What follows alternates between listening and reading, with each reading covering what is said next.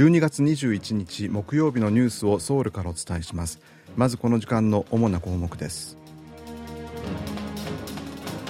韓国の最高裁判所が元徴用工への損害賠償をめぐる裁判で日本企業に支払いを命じる判決を下しました。2018年にも同様の判決が確定しています。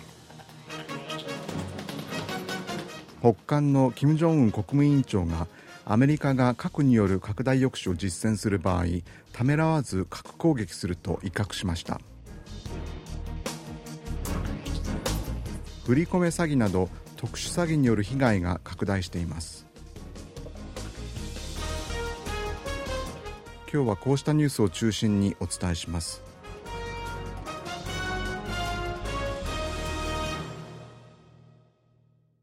元徴用工などが日本企業に損害賠償を求めた裁判で最高裁にあたる韓国の大法院は日本企業に賠償を命じた判決を確定しました。大法院は21日の午前元徴用工ら11人が三菱重工業と日本製鉄を相手取ってそれぞれ起こした裁判で賠償を命じた2審の判決を支持し被告による上告を棄却しました。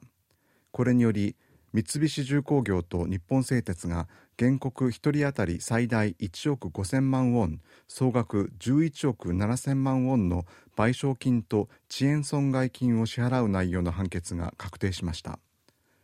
この裁判は7人の元徴用工と4人の元挺身隊員らが2013年と2014年にそれぞれ起こしたものです。大法院は三菱重工業と日本製鉄を相手取って起こされた別の裁判でも賠償を命じる判決を2018年に確定しています。2社は1965年の日韓請求権協定で解決済みとする日本政府の立場から2018年の裁判でも賠償金の支払いを拒んでいて今回も賠償を行う可能性は低いものとみられます。韓国政府は徴用被害の損害賠償問題への解決策として今年3月に韓国政府傘下の財団が賠償金の支払いを肩代わりすることを発表し勝訴が確定している原告らへの支払いを進めていますが一部の被害者らは受け取りを拒んでいます。韓日関係の悪化で8年近く中断されていたハイレベルの経済協議がソウルで再開されました。韓日両国は21日の午後ソウルの外交部庁舎でハイレベル経済協議を開きました。韓日ハイレベル経済協議は1999年に始まり両国で交互に開催されてきましたが2016年の暮れにプサンの日本総領事館の近くに旧日本軍の慰安婦被害者を象徴する平和の少女像が設置されたことに日本政府が反発しその後協議の開催が見送られてきました。韓国政府が今年3月に徴用問題の解決策を示したことを受けて両国関係が回復し中断していた2国間のさまざまな協議が相次いで再開されていてハイレベルの経済協議も8年ぶりに開かれることになりました。日本が以前のハイレベル経済協議で取り上げてきた日本産水産物に対する韓国の輸入規制や徴用工問題などが今回の協議で話し合われたかどうかにも関心が集まっています。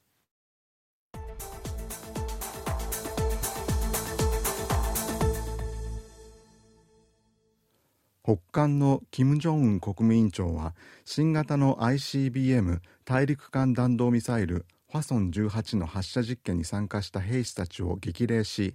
敵が核によって挑発した場合はためらわず核攻撃すると話しました。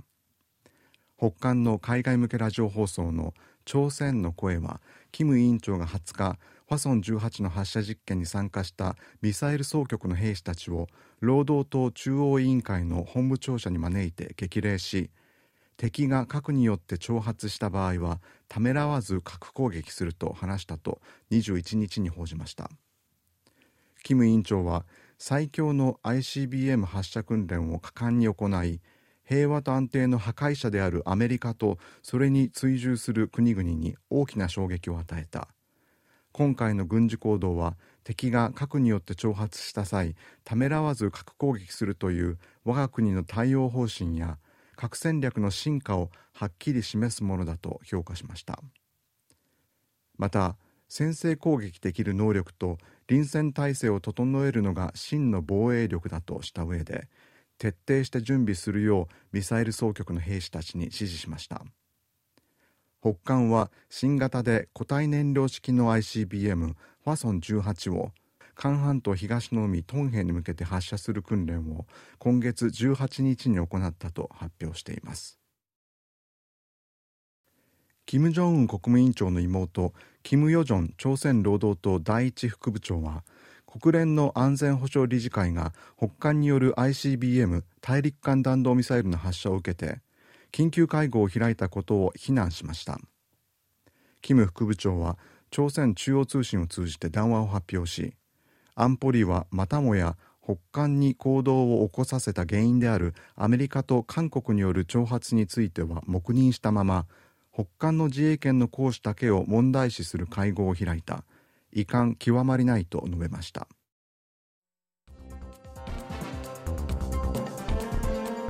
こちらは韓国ソウルからお送りしているラジオ国際放送 KBS ワールドラジオです。国防部は治安状況が悪化している黄海で高校の自由が保障されるようさまざまな支援策を検討していることを明らかにしました。黄海ではイエメンの反政府勢力フーシ派がガザ地区のイスラム組織ハマスとの連携を掲げて航行する船舶への攻撃を繰り返していてこれまでに航海を航行していた10隻余りが攻撃や威嚇を受けています。フーシ派は自分たちのこうした攻撃はハマスに対するイスラエルの攻撃への報復だと主張しています。フーシ派とハマスはいずれもイスラム武装組織で地域の大国であるイランの支援を受けています。国防部の報道官は定例の会見で韓国海軍のチョンヘ部隊を現地に派遣する可能性についてこの地域で航行の自由が保障されるべきだという共通の認識に基づいて韓国の国益と国が置かれている立場などを考慮しどのような支援や貢献が必要かを関係省庁で協議し検討すると述べました。韓国の科学大手 LG 化学がアメリカテネシー州に建設するアメリカ最大となる二次電池用陽極材の工場が着工しました。